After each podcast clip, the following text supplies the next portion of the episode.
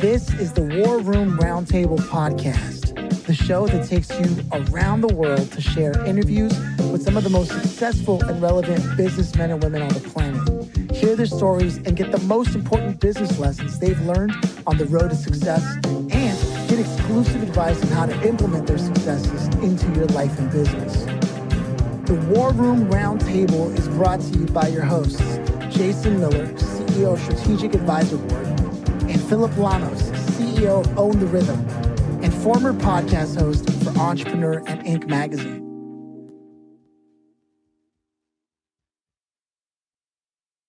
Welcome to the War Room, Andrea. It's a pleasure to have you here. How are you doing? I am doing just great. Thanks for asking, Philip. Yeah, yeah, no. Jason and I are happy to have you here. We're closing the day out with this episode. And uh, you know, when it airs, obviously it may be it may be in the morning. Lord only knows. But one thing is for sure, uh, we're glad to have you here. You yourself, I have some notes here about you working with small business owners and executives. But before we dive into all those things, it's kind of customary around here to ask about the origins of the experiences you had growing up. Was it around entrepreneurs, corporate people, creatives? What was it like growing up? Yeah, all of the above. Um, yeah, my dad's an entrepreneur. My grandfather was an entrepreneur. I think, you know, yeah, entrepreneurship was oh, never too far away from my mind. Um, but also, uh, yeah, creatives. I mean, I'm I'm a musician, so I mean, it it, it kind of spans all kinds of people, and um, but I think that that creative spark as well as the entrepreneurship kind of go hand in hand on some level. So yeah. I love that. You know, it's funny. One thing I know true to one thing I know to be true about musicians, the good ones anyways, is they know how to let a rhythm take place in their interaction with people and they know how to play their turn when it's time for them to solo. And there's just this harmony, if you will, between them and the world that they exist in. The good musicians, right? The the the struggling ones. Well, well also you're touching on something that I mean I could oh, I could go in for an hour on this one, but but you're touching on the idea of improv and and I come from a jazz background. I studied jazz in, in undergrad. So I mean not so much necessarily, you know, when we're talking about music that's written, but yeah, when you have that you're trading fours, you're kind of like building on somebody else's stuff. That's that's where I'm that's where I I enjoy it the most. Yeah, absolutely. Yeah, and uh, entrepreneurs have another way, in particular, Jason, of calling they call it the bleeding edge, right? Where you've got to visit that area from time to time, where you're like, you know what, we're making jazz right now. That's what we're doing. Mm-hmm. And, and, and that's such an entrepreneur thing, which is kind of ironic. Now, I, I never put it together, but jazz being one of the only original uh, American music art forms. And then, you know, you combine that with the way entrepreneurship works and it's, it's a really interesting mix. So coming back to the narrative though, so you grow up around that you've got the the the entrepreneur in your blood you've got uh, jazz in your in your world at what point did business for you start to become like this is what i'm doing was it a given because of the entrepreneurship in your family line or was something else at work? I i definitely think there was something that was always there like it was always sort of a given because even when i was studying music and i was out there you know getting gigs and doing all that it was like no one's going to own this it's going to be mine. And then I, I, you know it wasn't profitable but i started a record company you know i did it was like if i'm going to do this it's going to be my thing. It's not going to be me looking for somebody else to to to do that for me. And yeah i think that's always been part of it. Yeah. I, I see it in from the very beginning. All right all right. And then at what point did you start stepping into the other side of it. It's one thing to run a record label and this night, even though it uses the same the same logic and the same tool set mindset.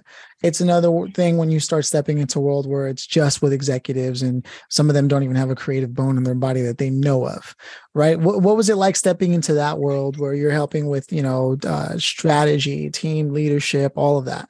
At what point does that come into the picture for you?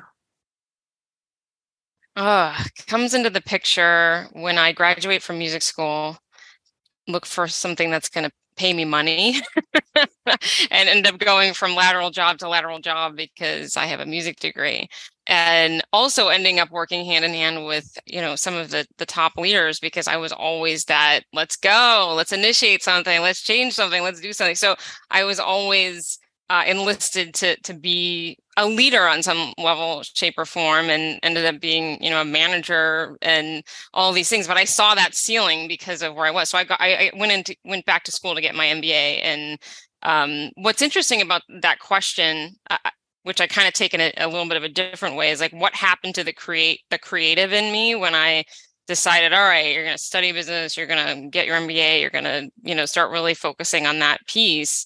Um, lesson learned i mean i, I did kind of cut that part of myself off for a while. I didn't understand how to integrate the two so i was like that's that's not me anymore kind of like i didn't understand at the time. It was a long time ago now you know and i think that was something that developed over time where i was like wait uh, did i cut something like i cut off a big part of myself to put on this this hat or this mask of like okay you're a business person now. They, they, they really do mesh and they really do it really does mean something and, and makes a person unique to have those different perspectives. And in particular if i'm not going on too long but in particular this idea that i went from lateral job to lateral job that my resume was never going to tell somebody what i was capable of so now when i'm in this world of hi- helping people hire and helping people develop teams i see it from that perspective of like you're missing you're missing a huge piece of the puzzle if you're not really digging into who these people are and what they can do. Yeah. Oh that's so important. You know i, I can relate a lot to you personally uh, as somebody who has put away a lot of who he was because he thought that it didn't mesh with the business world. Fortunately for me, I've also run into amazing people like Jason and many others who uh, they don't care about that. As far as they're concerned, they got their own special kind of crazy, and and you know what? They're still making money, so they're not worried about that. Uh, before we go any further, though, and I dive into that more, I want to hear Jason's reflections on what you said because I know what you're saying. It it it, it hits home. Yeah, there's this cool correlation, right? That uh like high performance, right? So you look at military, you look at police, you look at firefighters, you look at artists, you look at you know NFL players and all all these different things, these people that play at very high performing levels, right? It's like that experience is almost somewhat a catalyst for a lot of people to come into the business world and it's always been there. It's always been something that's been there knocking at the back of the mind, but they either just didn't culture it enough to take it to the next level or whatever. There's probably like a million different reasons why, but uh, with all the people that we've had on this podcast over the last eight months, I quote 400 people all of them come from very high performance backgrounds of some kind of very high performance. And after a while, you start to correlate these things across talking to all these people that there is a very specific carved out person that's meant to do this kind of stuff. And then there's the ones that aren't. You know, it's like I said uh, on the last call, you got three or four kinds of people you got a business owner and an entrepreneur then you got a uh, more of the hobbyist then you got a entrepreneur they want to do something but they can't even quite make it to the hobby yet and then you got the employee right? So i don't know there's probably a few more categories but but but the point is you know you look at high performance people and it's like they're almost destined to get to that it's going to happen at some point. Whether they give up or fail or whatever that's a different story. But they'll they'll take the shot in the dark for sure. Yeah and and in particular with the work that you're doing around looking at the intangibles of who to hire. When i first became self-employed to to to jump on the, the story that you that we're telling here I remember thinking to myself, this is great. And, you know, in the event that I ever need to go back, uh, you know, I'm sure I'll be way more qualified because I have way more experience. And I also can value more what it means to be the one bearing all the risk, which is innately true, at least from my perspective, only to find later that I became what is known as unhireable or uh, or to most companies because now there's too much experience. It's varied. There's all these projects I've been a part of and what have you, and it seems like a hiring risk. And yet, the people who just do the one thing are the first ones that complain and jump ship when something goes wrong, and they go to the next company that'll pay them the next thing. It and that's the irony and yet those who, did take out a stake and maybe didn't succeed but are better for it are now looked at a certain way. That's just one of a million ways that companies are hiring wrong and, and and i love that you're working on that. Is this sort of what you're touching on the intangibles? Oh you you, you just said so many things. You just said so many things. I don't even know which one to like comment on. Um yeah i mean Eh, I well, first going back to what Jason said, there was something that came up for me around, you know, when you, you say it's sort of like you're sort of like born to do something or something like that. I, I think there is something about even just epigenetics and things when I look at where where my family comes from, but then also the belief systems that get ingrained. And the one thing I do believe is that some people can shift that for themselves, and they, they it doesn't necessarily mean they were born into that or they were born with that. It's just not as likely you know it's just not as likely. So anyone who's listening who's like oh that's not me it's like you can change if you really want it you know you can come talk to somebody and help change those like those beliefs that are kind of saying no i, I can't do that right? And then to your point um, about uh, just hiring in general and and being unhireable and that kind of stuff right? I, I i think yeah sometimes i wonder too like if i were ever to go look for a job again where the heck would i even fit anymore? Like there's no it's just how all the different experiences they they add up to something completely different than what you typically would look for in a hire right? Um but i think the other thing too when you talk about something like high risk um what does that mean? It means somebody might leave? Well somebody might leave anyway or like you, you know like I, I think what are we looking for here? You know what are you looking for when you're hiring somebody? I mean uh sure you might have not have somebody forever but if they're the right person now get them in there and get them changing stuff and if it's not right for them anymore let them go and grow and bring opportunity from you on the other side of that employment you know so yeah there's i mean i can't even there are so many things no know which one to address it's so yeah. true i've done what 2000 interviews myself at this point and uh, with CEOs, business owners, even some venture capitalists. And often, especially when I was an entrepreneur, there was a there was a moment where I would talk to a CEO, and you know, I, we'd finish the conversation, and they go, "Now, now the recording's off, we can be cool, man." You know, and and they tell me, you know, it's weird because the team that you start at one to one hundred with in terms of employees, that's not going to be the same team as what happens after that hundredth hire, right? And and mostly startups are the ones that need to be hiring the people who are generalists and, and who have such a varied experience because they're also not going to complain when they're doing six different jobs because as far as they're concerned that kind of comes with the territory. But uh, i've seen i've firsthand seen people who are more of the 100 plus employee type of employee and you put them in a sales role and they're expecting you to hand them a list every day of fresh new leads. And when you don't, they start to stumble and don't know what to do. And now just do enough just to get by and begins to hurt the growth of the startup that needs that. So there there are certain personality traits that i would understand a company is looking for depending on where they are.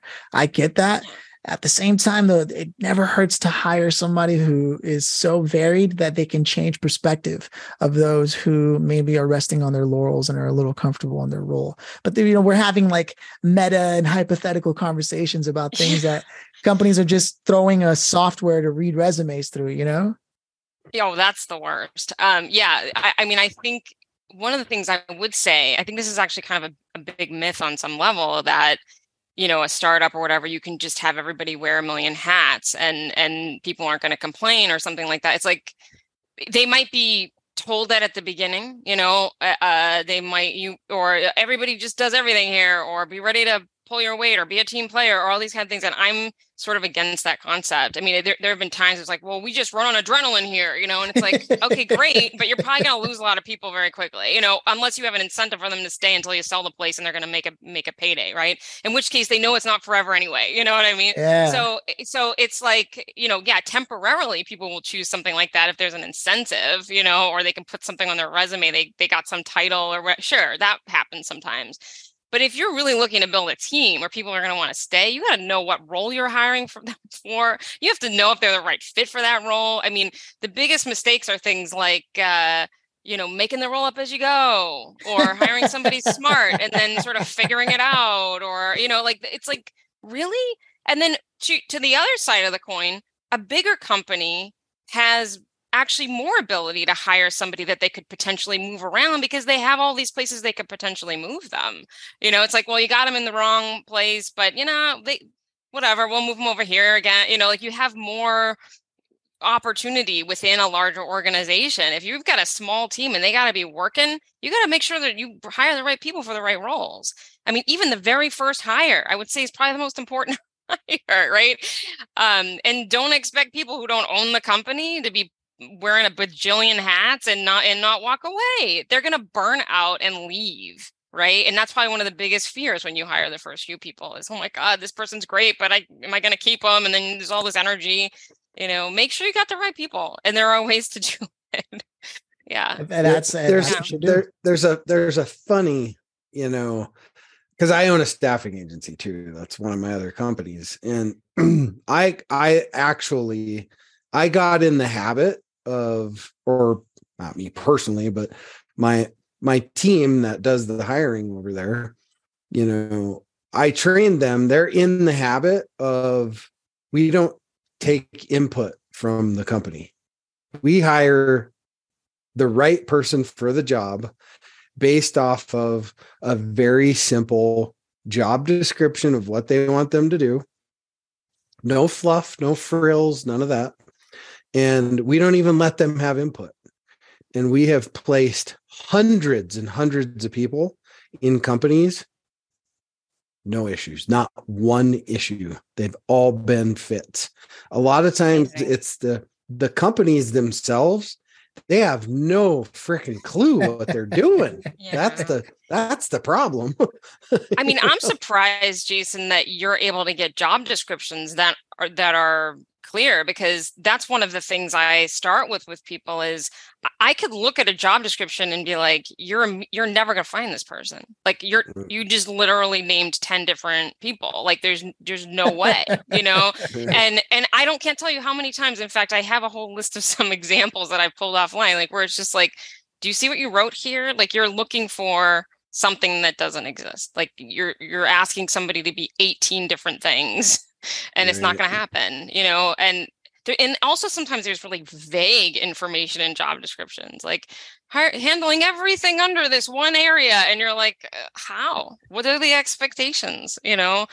Um so yeah that's that's amazing though. I mean wonderful results. I i just even have a hard time getting i've worked with internal recruiting teams to get their job descriptions to a place where somebody's actually going to know what it means when they walk in the door. Right. Yeah. I, yeah. I've got a bit of an unfair advantage because I've, I have well over 25 companies that I have. I have 13 right now, but I've uh, had at least 25 or 30 companies in my career. So I got a little unfair advantage when it comes to what I know people need versus what they think they need sometimes yeah. too oh, I to- I could totally see that. Yeah, I mean, and getting very clear and and cutting mm-hmm. out all mm-hmm. the waste and all the. Yeah. Well, we might also need this. In case we need this, you can kind of be that person too, mm. and you know, uh, just as long as they don't ask me to hire somebody to do TPS reports, we're good. for, for me, the job descriptions that always always catch me off guard are the ones that are entry mm-hmm. level, but they also want like 10 years of experience in something mm-hmm. that literally makes no sense. And yet they're everywhere. I've even seen there was one company that was looking for software development and they wanted someone who had about six years in a certain language and the guy who invented the language is like well i guess i'm not qualified for this because when i invented it it was only three years ago. You, you know? And and he put it on twitter and i'm thinking to myself like yeah that's how companies right. are looking yeah. at things. I understand yeah. the need to mitigate risk, but also come on. well, and also when it comes to like entry level people, I see I always see that where it's like, oh, just hire somebody out of college. Like they're going to be able to walk in and do everything. It's like yeah, you have to be ready to not, train these people. you have to be ready to set expectations and help them know what they're being measured on and all these things. You know, it's like they think they're just going to walk in and change the world and yeah it's, they it's, just lost their diaper yesterday. Yeah i know i know i know. Yes yes. No i think i think that i think the entire hiring process definitely needs to be looked over once or twice and that's why i'm glad that that's what you're doing is helping people have a strategy for hiring. I was talking to somebody on the phone the other day they were a musician and they were thinking about how they were going to get something to come together for their own community and, and i told them you know you can try to figure it out and kind of do what everybody else is doing or you can really think through what the end result is going to look like. And it's funny because i can love giving advice and then as i'm saying it i'm like i should be doing it you know what i mean? But uh but a strategy uh someone i know named joe applebaum tells me this religiously on a reg- on a regular basis the right strategy can literally save you 10 years. 10 years of time and that's insane. And if anybody knows this to be true, it'll be you too, Jason, because he's got multiple companies. And the only way to run that is with a strategy. And obviously, you, Andrea, with the work that you do, it's literally what you do. You help people have a game plan for what they're going to do, as opposed to we're going to put some stuff up and hire people. Like, yeah. under what North Star? Right. Well, and and also in terms of when you are when you have the people in house already, your your team, right? It, hiring is the the best place to implement the strategy because that's when you have the opportunity for something new but you also have to look at the people you have and yourself as the leader right? And so that piece oftentimes leads to oh we actually have some gaps. We have some things we need to deal with whether it's outsourcing or hiring um, but you need a strategy around how are you going to approach developing your teams and why would you train this person versus that person? And all of that kind of stuff comes into play. You got to know what you need and where your gaps are. Yeah. Strategy I love it. And you know, I wish we had more time to go into other things, but uh, we are we are closing in on on the the end results here for this conversation, and we were just getting started. So uh, there's a few things to do, right? Uh, number one, I want to give a shout out to a supporter uh, that's making this episode and interesting conversation possible. But I also then want to turn it over to you, so you can tell people where they can connect with you and uh, get their stuff fixed or at least looked at you know I would think doc well we're going to prescribe you something you know and and then uh, obviously we'll close it out with the big fun question i mentioned earlier which is the grand finale tradition here so to start it off and, and kick off this uh, this latter half of the show let's uh let's go ahead and give a shout out to uh what we have here is kelly gordon and uh, I think many people who are listening will relate to this. Kelly Gordon herself is a serial entrepreneur who has day in and day out tried to figure out why all the things that didn't work out in her own career didn't work out. I know this because I personally have spoken to her on a number of occasions now. And she created something called Cyberpreneur Inferno, which is essentially a collective of a bunch of people who have run an agency at least multiple times in their lives and finally figured out the kinks. And if you ever thought that you were going to start an agency and have more time, more money, only to find that you have less time, less money, and you're likely to break something every minute of every hour that you're working, well, if that's you, you can either spend another 10,000 hours trying to figure it out, or you can reach out to Kelly Gordon and Cyberpreneur Inferno and get it together.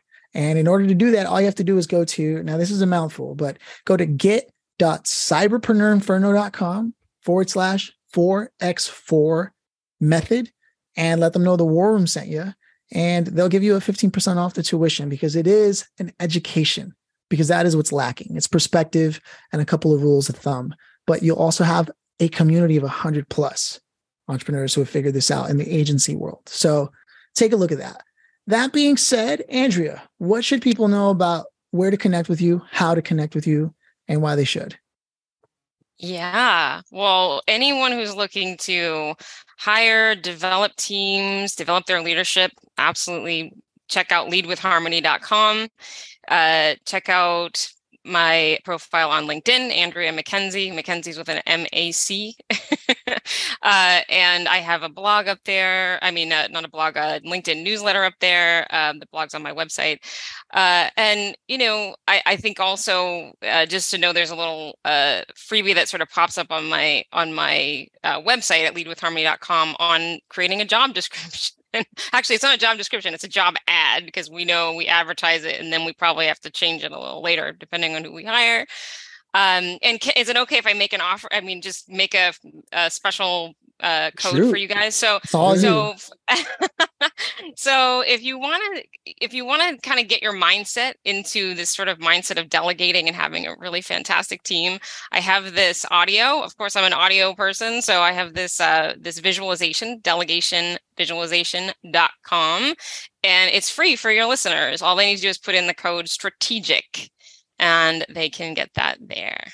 And the URL again was delegation visualization.com there it is. Delegationvisualization.com.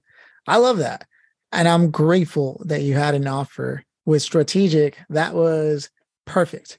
Uh, so with that said, the grand Was- finale It was strategic. for the Strategic Advisor Board podcast. That's it. Uh, So the grand finale is uh, to wrap things up. The big enchilada, if you will, is if you could have invited anybody today to listen in on this conversation, who would you have loved to have had? And I mean any point, place, and time. You can pick them. yeah Who would you have had here and why? I- think it would be Richard Branson because I just love his theory around, you know, treating your employees even better than your customers. And I think any conversation around hiring, leading, developing people, he is somebody I would want in the room. If I could have anybody, it would be him. That is a hell of a philosophy. That's true. It's it's probably the third time I've heard that, but every time I hear that, I'm like, ooh. He's a even good just one. Saying that is like, yeah, that's interesting. And uh, you know, it, it's funny because you look at certain companies uh, where they'll add all these amenities like it matters to the employees when really they just want to be well paid, treated with some respect and dignity when they're spoken to, and given the autonomy to, at the very least, take ownership of the what they're responsible for. It's like that's like the minimum anybody wants in life in general. Not ping pong tables. That might be nice, but I can go to a billiards place or something on my Uh-huh. own time, you know? So I can I- tell you about the workplace with the foosball and the ping pong some other time. We can have another, another conversation about that's that That's a one. specific kind of company, huh? Oh, yeah. Oh, yeah. uh, no, Andrea, it's been a pleasure having you here. Uh, a genuine, genuine, interesting conversation. If I didn't interrupt it, it would have probably kept running for longer than than than we had anticipated because there's so much to say about this. Um, but that's why people can connect with you and and and you know move on from there. So with that said, it's tradition around here for Jason to close us out. I'm going to let him do that. But I got to say, I thoroughly enjoyed this. I did too. Thank you so much for having me. Really, it was fun. Yeah. Awesome. Well, you know what? I mean, literally, we could talk about this for hours. I mean, hours and hours and hours. And I didn't even really get that engaged in the conversation as far as talking. So I didn't even get started, especially on this topic. Holy crap. But uh, anyway, we could have went three hours on this thing. Couldn't even have lo- loaded the down. YouTube wouldn't let us load it. so, but anyway, I digress. Uh, thank you so much for being here. Um, you know, we all have the same 168 hours a week. Thanks for taking uh, 30 minutes to spend with us today and Thank share some you. of your knowledge with our audience. We really do appreciate it. Thank you. All right. Cheers. Cheers. Cheers.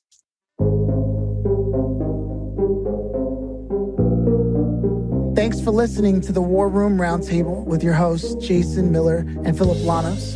Please leave your feedback and visit strategicadvisorboard.com to get the latest and greatest business advisement on the planet. Follow us on social media for updates and always remember if you can dream it and believe it, then you can go achieve it. We'll see you in the next episode.